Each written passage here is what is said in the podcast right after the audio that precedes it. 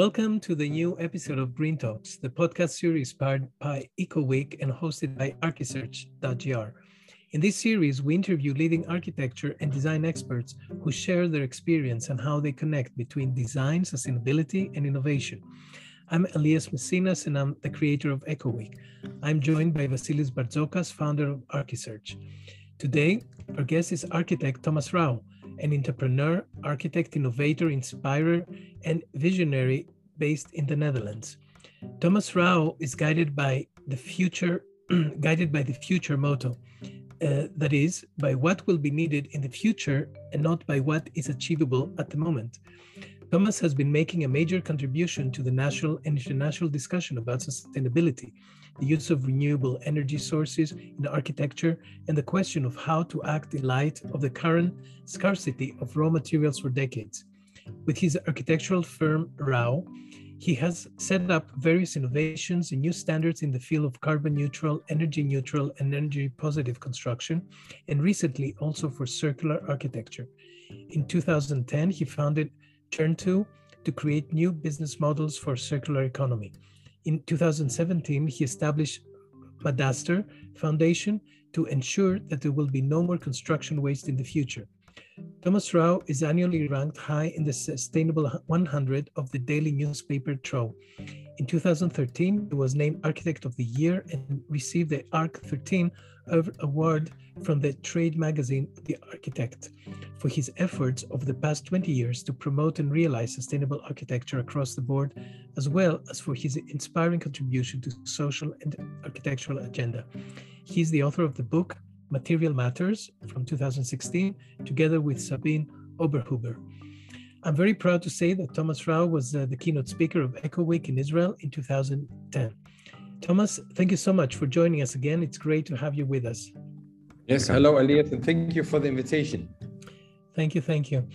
Um, Thomas, before we discuss your work and inspiring approach to sustainable design, I would like to hear about you as an architect, starting your career 30 years ago, your design and business choices, and how you decided to focus on sustainable design and circular practices.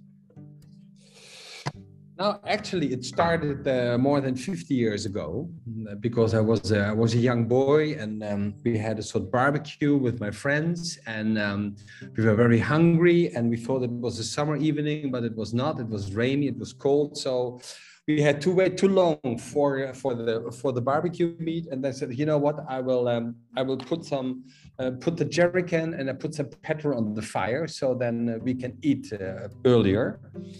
But unfortunately, the, the, there was a big explosion in the jerry can because of the fire, and I burned myself uh, half. And, and, so that was quite an issue in that period.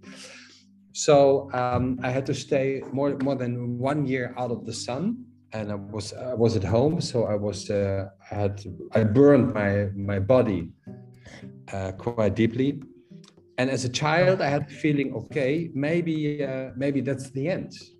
So as a child, I was realizing that my life is um, is limited, that nobody will leave this planet alive, and whatever we do, it, it, it has a temporary dimension.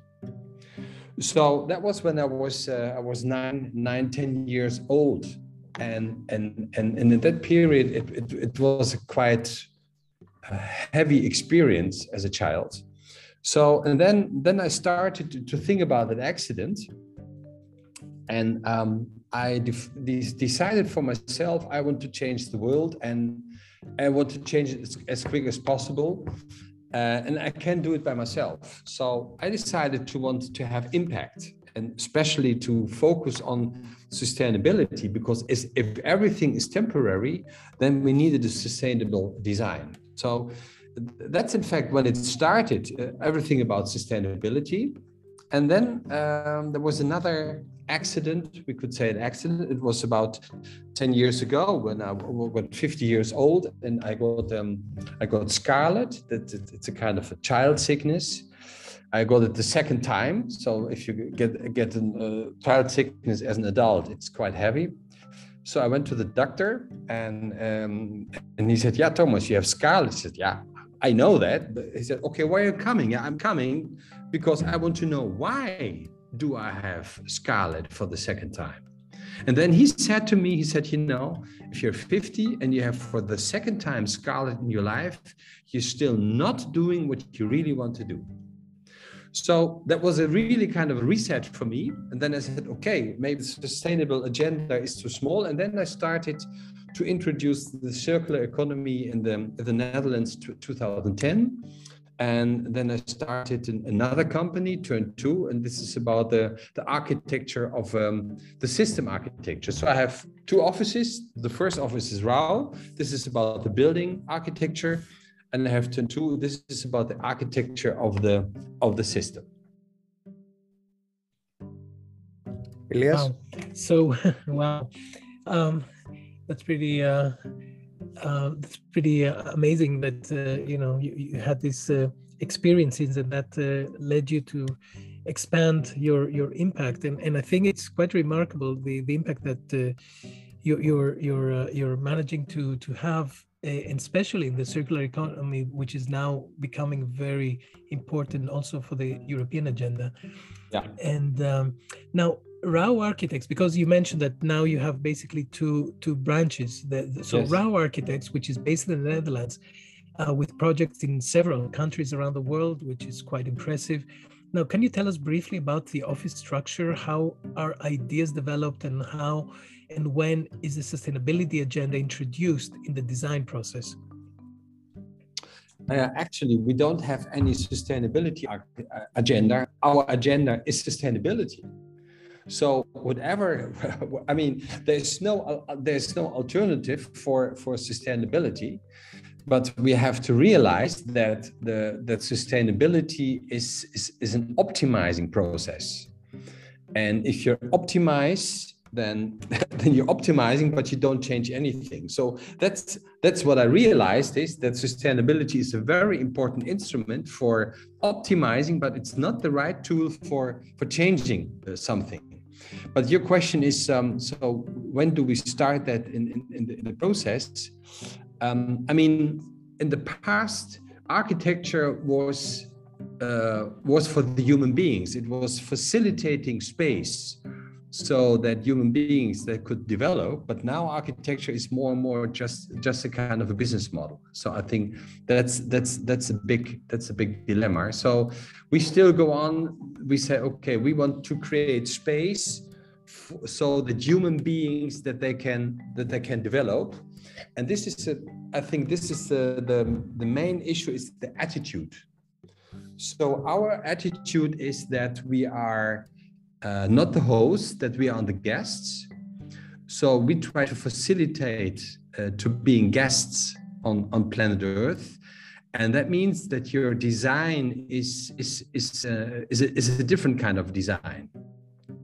So it's not that you project something what you think what should be on the place, but you're you listen to the place and you ask, so what is necessary for the people? What is necessary for the place? so it's it's a different if it's a different attitude than regular i think in architecture um I, would like to stop on what you said just right now you said that uh, the sustainability sustainable design is good to optimize but not enough to change or yeah. optimization is not good enough to change so yeah. what in your view is is the, the the tool to change now, yeah, I mean, just to be clear, there's nothing wrong with sustainability, just mm. to, to clear that. But if you want to change it, then we have to change the architecture of the system. And for that, we need, we need the circular economy because the circular economy is about changing the, the, the, the system. Because if we don't change the system, then nothing will change. So right. sustainability is a tool to optimize less material, less energy, uh, less poisoned, uh, or whatever. Um, but uh, and you can see it, for example, in the car industry. You know the diesel scandal from Volkswagen. I mean, they they they tried to optimize, or they tried through optimizing to change something. But then at the end, they realized, okay, we optimized, but we didn't change. We didn't. We, we didn't reach the goal and then they start to manipulate so manipulation is the end of an optimizing process if you realize you didn't change anything Well, you know that really reminds me a little of what uh, McDonough used to say as a motto: uh, "Don't don't be uh, less good, less bad, be good." yeah, yeah, which yeah. is definitely aligns with uh, what you're saying. Now, Thomas, uh, architect and entrepreneur, can you tell us how do these two characteristics work together? And if you can give us some background about your initiative, Pay per Lux concept, in which lamps are no longer sold, but lighting is offered as a service, and, and some other initiatives that you're now developing. Yeah, yeah. Maybe it's good to to to explain the pay per lux uh, concept. We we introduced that uh, more than more than ten years ago. Uh, I don't know if you ever heard about the Phoebus cartel. Um, that's an agreement between Philips and Osram from 1924. They decided in, in this cartel that they will manipulate the production process of light bulbs in a way that the, the light bulbs that they have a final breakdown after 1000 hours. So they decided not to create a solution, but they decided to create a problem. And that means that whatever you buy, you can't buy something new. Whatever we buy, it's not yet broken because it's an it's an organized and product is an organized problem. And we figured that out. And then um, we had a project on in Amsterdam on the airport. There they build a new lounge and they need light there for 15 years, 24 7 uh, hours, 24 days, 24 hours and seven days a week. So we need a lighting system which is running for 125,000 hours. But this lighting system, of course, doesn't exist. And then I asked Philips, I said to Philips, okay, you know what? We know your organized problem, what you call a light bulb. So we want we don't want to buy any organized problem. We want to have a solution. And the solution is we just want to have light. So we ask you to deliver us the performance light and if you need a lighting system, okay, we can talk about it. And mind you, if you need electricity to deliver light, I mean, you never know, maybe you need uh, white wine or red wine or milk, whatever. But if you need electricity, then the electricity bill is for Philips and not for Schiphol, because you as Philips needs electricity to deliver us light. So you can imagine there was a big confusion on the other side of the table. But finally, they showed up after three months with a, with a lighting system which doesn't exist until that moment. This lighting system was running for 15 years, and we were saving about more than 34% of electricity. So that means in the in the regular business models we have power and responsibility separate. There's someone who has a power someone is making a product he can manipulate it. And on the other side someone just wants to have the performance but then you have to take the responsibility for the product. So the service idea is the idea to bring power and responsibility on the same side now, in this case, it was the it was the intention uh, and also a financial incentive for Philips not to deliver a problem because then they have to fix it on their own cost, but to deliver a real solution which is running for 15 years.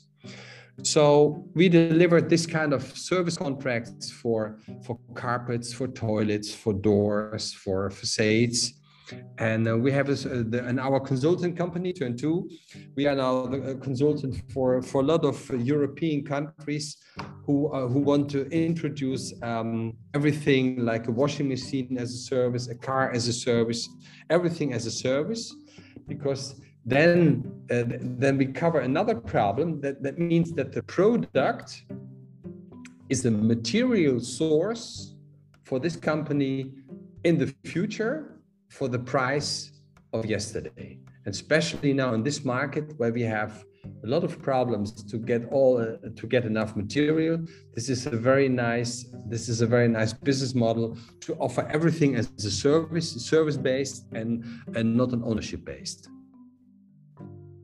wow so so you're really putting into into action uh, the whole concept of uh, uh, products being uh, service and not purchased uh, by people, yeah. basically. Yeah. Yeah, yeah, Yeah, yeah, we do that also in our building. So we have uh, light as a service, we have carpet as a service, we have facade as a service, because you know everything is temporary, and so if you're just interested in the performance and, and the performance will be for a temporary for a temporary uh, period why do you want to own it i mean why do you want to own all the materials if you just want to want to have the performance? So it's it's it's very strange that we have to buy something if we just want to have the performance. And and the companies you see that the market is open to that that idea. They're actually open to to change their their their business model uh, the market is very open. So, as I mentioned before, we work for for for different uh, companies, and especially in the last six months or the last four months, um, everybody's realizing that maybe it's good to have a second mind because now we have a mine, the regular mine, but a, in a service contract, then the market is the new mine, and it's much easier to get the material from the new mine market than to get the material, as we know already now, from the regular mines. So the companies are more and more aware of the advantages of the service model. Excellent, excellent. Vasily? So, uh, Thomas, uh, let's talk uh, now about the circular practices and the construction waste. Can you explain the concept behind the materials depots for the extension of the monumental town hall for the municipality of Brummen? And mm-hmm. um, also about the building materials passport established in 2017 to ensure that uh, there will be no more construction waste in the future. Yeah, yeah. These are two interesting questions. So let's talk about first about the municipality of Brummen. Um, I mean, that was really a coincidence because the, Brummen is a small uh, municipality in the Netherlands, and they know they will have no future. So they said, okay, we need we need a, municip- a new uh, a monumental town hall, but we know maybe over 15 or 20 years, then we are involved in a in the bigger city. So they ask a temporary building, a temporary town hall. And if you talk about the temporary building, then everybody thinks about those ugly module system, as we all know, um, about the kind of a container town hall. And, and I offered them a building. Uh, I offered them a building for 15 years. So you know what we do? We do everything. We create a building out of service contracts, and over 15 years, everybody's picking it, picking it up again. So you have a real temporary building you're not the owner of the material, and after after 15 years, you can give it back. Um, so that was a quite interesting idea, and and, and there's maybe a very nice um, story about that because we had a wooden construction and then the the the company that called me said yeah uh, thomas um, you need those uh, wooden wooden uh, beams beams um, I know you don't need that height, but can I make them three centimeter higher?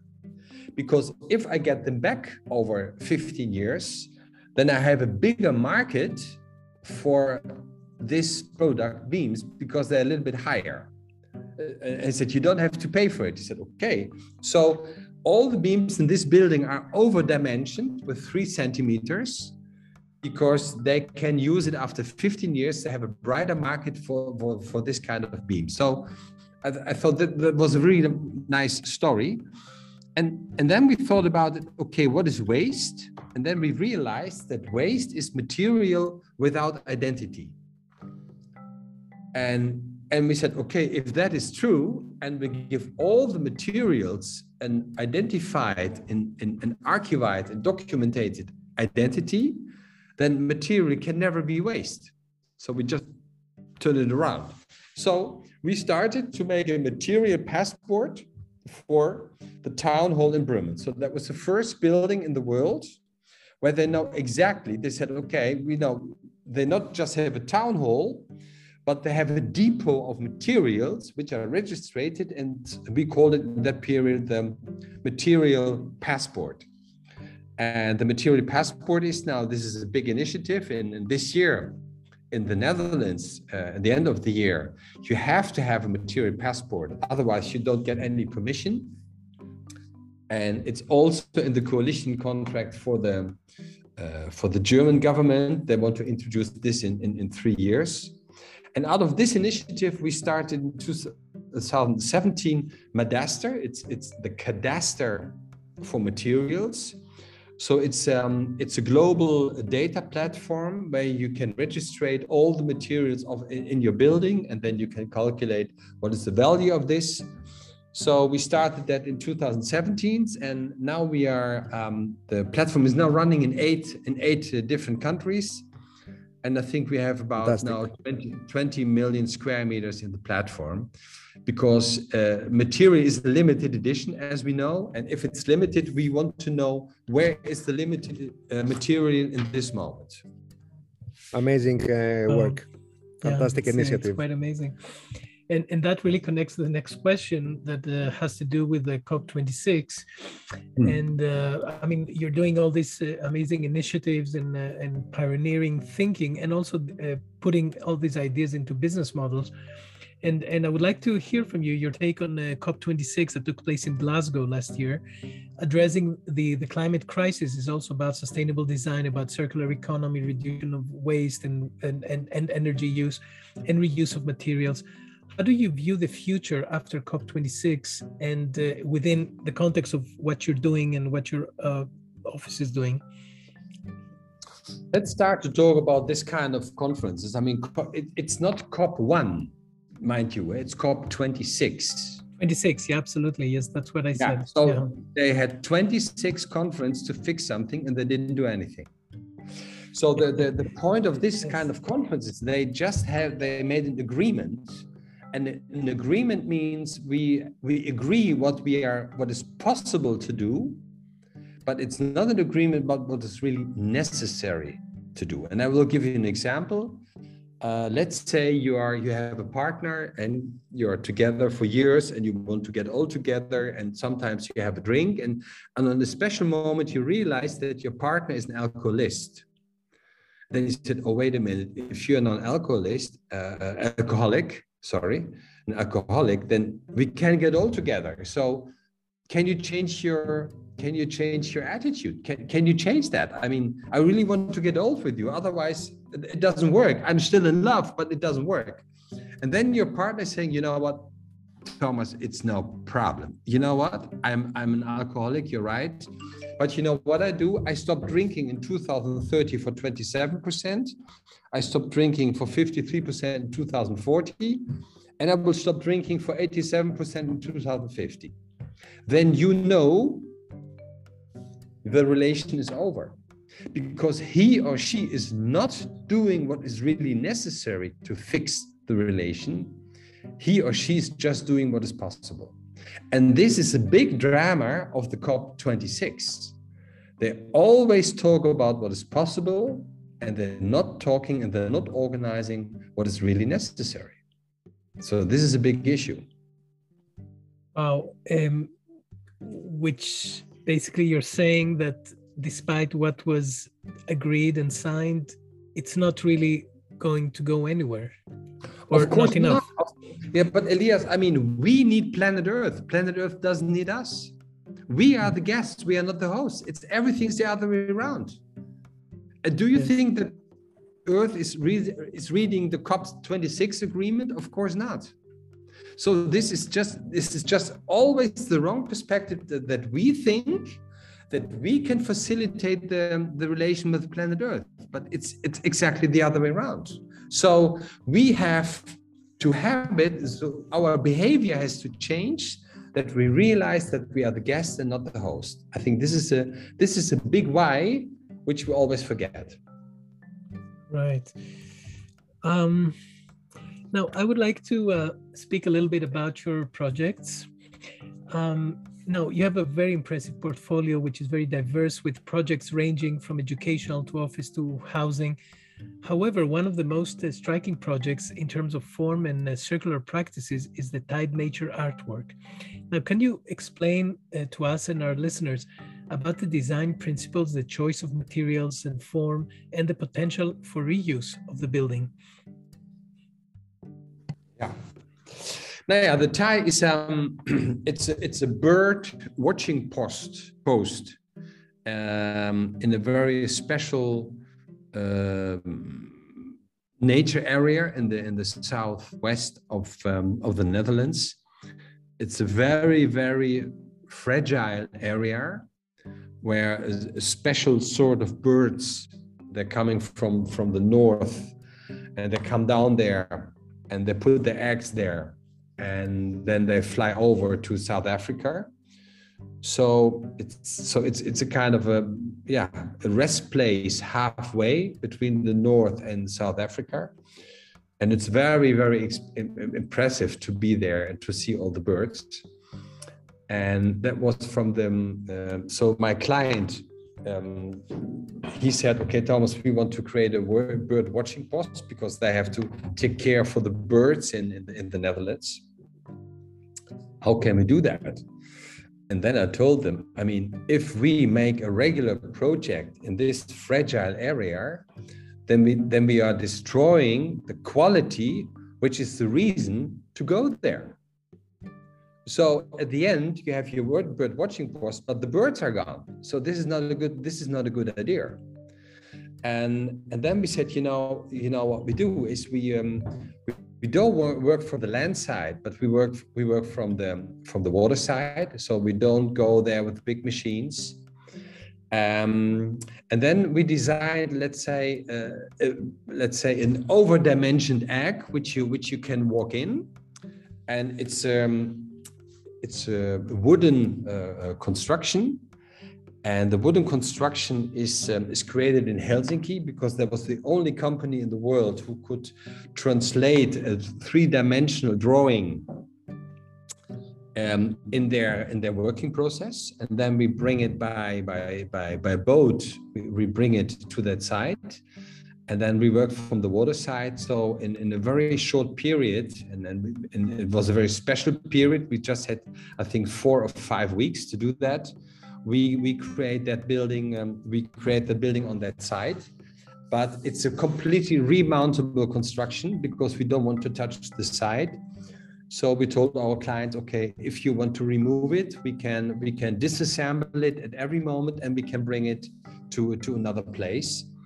Um, and these are the yeah these are one of those circular principles uh, which we realize in every building that every building has to be disassembled because every building is a temporary aggregate.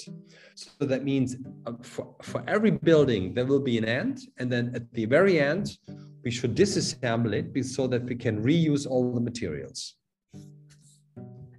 Oh, nice. Uh, Vasily? Sure. Uh, Thomas, uh, the work of uh, RAU Architects is really inspiring.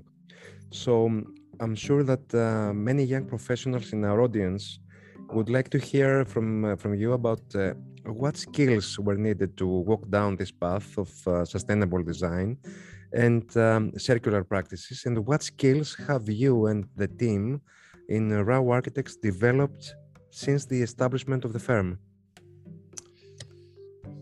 I mean, if if someone's starting here to work and he's just coming from the university, then I tell them, you know what, I'm very sorry, but you can forget everything what you learned. Mm-hmm. Uh, so we, we so let's let's start because my handicap is we just can do it in a sustainable way. I have no clue how you can do it in a sustainable way. But the main thing is that the people are studying nature, that they are studying plants, how uh, how a plant is growing, um, how how a seed is developing, how is the skeleton of, of animals. These are this this is our um, platform for exercising and because what we have to do is we have to change our mind. So we need a kind of uh, we don't need climate change but we need mind change. And the mind change that's what we have to exercise every day out of out of freedom. And we give a platform here in the office for people who wants to who wants to work on this kind of exercise every day and the and the result is that you have completely different kind of attitude in your design process mm-hmm. do you do you think that uh, architectural education is uh, the way it's done is uh, some somehow old-fashioned, has to be redesigned. It has, um, of course, it has to be re- redesigned because the architectures they don't, they can't give an answer on the questions we have right now. They always give answer on old questions, but we have to give answer on the new questions. Correct. And time is changing very, time is changing very quick as we see in the last six months or in the last in the last two years. So we, we need really different skills in architecture than the than the regular ones. Elias? Well, the, the question is always, uh, Thomas, uh, who, who, will make this uh, this change? Because um, it's the same people who created the, the problem are now are asked to create the solutions, and and what you're doing is re-educate basically the minds of, of the new generation yeah. to see you the know, problem. I, yeah, I, you know what? I, am I'm, I'm very optimistic because if you look in history and, and, and look at the recent history, we just need one person to change everything, of to make a big historical changement. So it's one person. So from this one person, we have eight billion people. So we should really focus on the brand on the brand human. This is this is an enormous brand, and but we don't need and we don't activate our freedom. So everybody of us, everybody who is listening now, has the potential to change the world completely, and we don't do that. Wow. So I'm very, I'm very, we just need one. We just need one, and everything will change. So I'm very optimistic, but we have to exercise every day. What does it mean to be a human? What does it mean to be dependent on, on everything which makes our life possible? That's that's that's are the main question. The main question is that we are not human beings on the spiritual journey. We are spiritual beings on a human journey and that's that's what we have to exercise and to realize right well um now thomas i would like to go back again to your work uh, because i think mm-hmm. uh, i mean your work is is so inspiring so i think you know by speaking with about your projects i think we learn so much so i would like to speak about another project that's uh, really inspiring and that's the headquarters of the triodos bank office building mm-hmm. which is built out of wood with the mm-hmm. flexible floor plans and spaces, which are both inside and outside. Now, if you could tell us a little bit about the concept of this building and how the sustainability aspects or, or, or inspired uh, uh, that, that you developed could actually inspire other office buildings. Yeah. Now, actually, it, it, it's a sustainable building and it's a circular building, or let's say it's a sustainable building with 100% circular potential, and I, I, I like to, to, to explain that. Um, it's it's the first wooden office building which is completely remountable. It's about uh, 12,500 square meters. Um, so it's assembled like a, a material depot and if you design a depot, then you can take out everything without losing any value at the very end. So it's a completely remountable um, um office building um, the wooden construction is for 92%, the whole construction is in wood, even the core, even the elevator, the elevator core, everything, everything is done in, in, in wood because that was very, that was very necessary for us. And all the material which you don't see in the building is secondhand.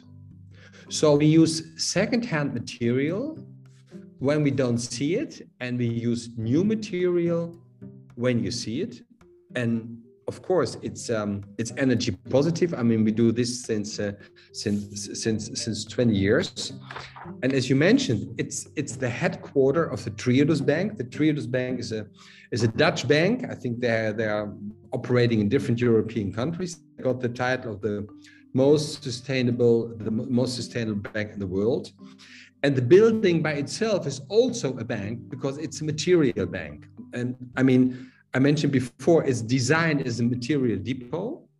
And all the materials are documented in Madaster, the platform I mentioned before. And in this platform, there's one tool that you can calculate the value of the material through time. So here we can calculate it. What is the value of the material in this building in five years or 10 years or in 40 years? And that means if, let's say, if you know, if you can calculate the value of the material, let's say over 40 years, that means that the that the depreciation is not going back to zero, like regular, but then the depreciation of a building is going back in this case for 80 to 18% because this is the value of the material. So it's a huge financial incentive to register your materials. And this is the first bank in the world, the first owner, who is not just an owner of a building, but he knows exactly what kind of materials are in this building and what is the value of the materials in the building. And I mentioned well, it, it's not a circular building, but it's a building with 100% circular potential. Of course, we can't make a circular building. I mean, because we don't know what people in the future, what they will do. Will they disassemble it or they burn it down or they demolish it, whatever. So we design a building with 100 uh, circular potential because if you activate it, then it will be a circular building, but it depends on the people in the future. What are they going to do with the building? Right, right. Now, um, there's another project that I'm sure that uh, uh, our audience would like to hear about uh, by RAU Architects, where what is remarkable is its simplicity yet complexity in terms of working with daylight, with nature, and with the academic community. Now, if you could explain a little more about the Campus Howest project. Yeah, the Campus Howest project uh, actually it's, it's a it's um it's a high school in uh, in, the, in, the, west side of uh, of Belgium, and um, let's say it's a kind of university, and they will they want to extend, and uh, but right next to them there was a huge park, a very nice park, and in, and around the park a lot of people were living, and nobody wants to have a university there because it's it's it's it's a beautiful park so they're, they're, of course, but they they said, okay, we don't have a solution, but we need a university. So uh, we'll see what happened? So there was a competition, and everybody was projecting his building on the park. And we said, you know what? Let's let's create a building in the park and under the park.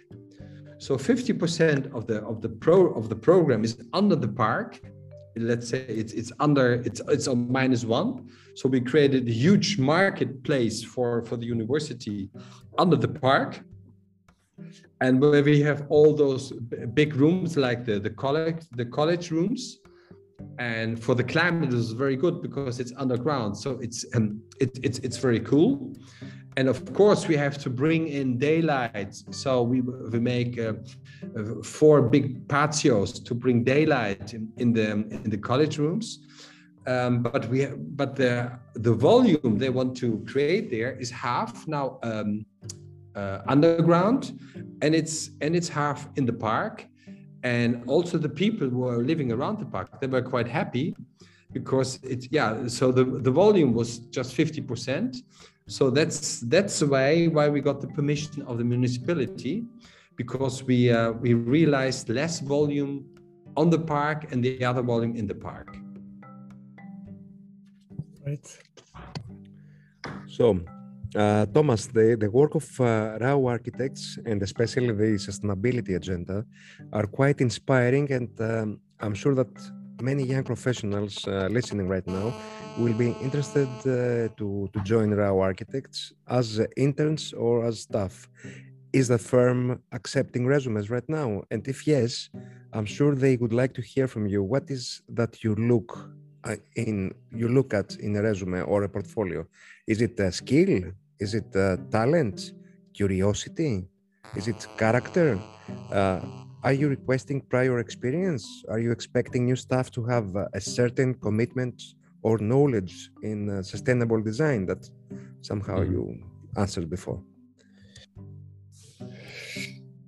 Um, quite often I get the question, Thomas, so what is now the style of Rau? I mean, you have so many different buildings, they're materialized in a different way, they look different, uh, the form is different, so everything is different. So, so do you have any style?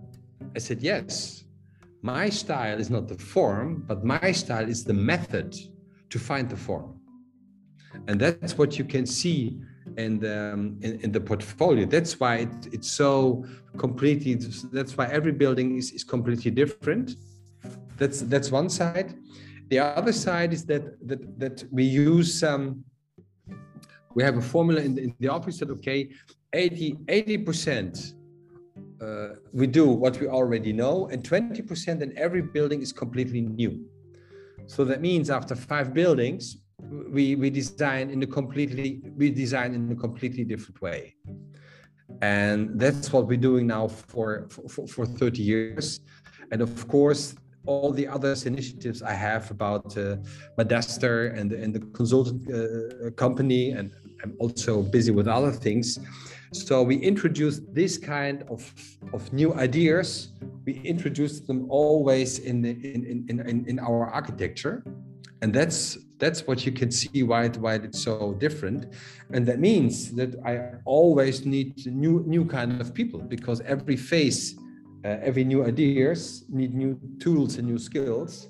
So we are also we are always uh, working to refresh uh, to refresh our stuff but what is really important that everybody who's working here is realizing that he also has to work on himself to figure out who you are, who you want to be, because that's, I think, it's the main issue uh, to figure out why we are here on planet Earth and who we want to be and who we have to be. Mm-hmm. Oh, so so so, but you, what you're saying is they don't necessarily have to come ready with all those dilemmas in their mind. You can also help them train themselves within the office, correct? Absolutely, absolutely. Mm-hmm. Now, Thomas, um, since we're uh, near the end and this is our almost our last question, I would like to ask you what's next for Thomas Rau and the Rau Architects? What new projects are you working on, and how do they involve sustainable design?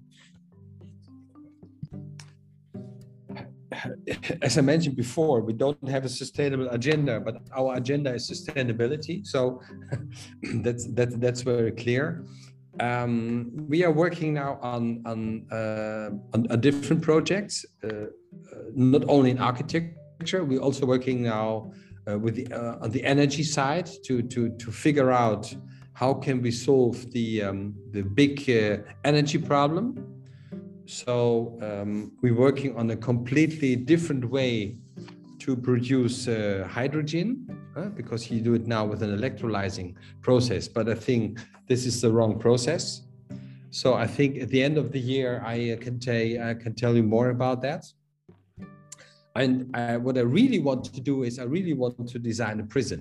I think that I think that's that would be great to show how you can socialize people by architecture. So this is something I really, uh, that's what I really want to do. And another initiative is to see when is a project is becoming a product because um, every uh, disadvantage of a project is an advantage of a product. So we are working on that and to figure out how how can we switch from a project to a product in in architecture. Wow. interesting challenges. Uh, so thank you, Thomas. It was really fascinating interview. I really hope uh, we, we will have the chance to speak again in the future. Thank you, Thomas. Uh, uh, thank you, Elias and Facilio. Uh, thank you very much for your time and for your interest, and thank you very much for the interview. Thank you. And I would like to recommend to our listeners to look up your website, rau.eu to learn more about the practical aspects of, uh, of your sustainable agenda or uh, sustainable design of your of office work and the use of materials and circular practices, the, the Madaster and all the initiatives that you're doing uh, in terms of uh, circular economy and sustainable design. And the site, the site has some amazing examples that I'm sure will inspire young professionals.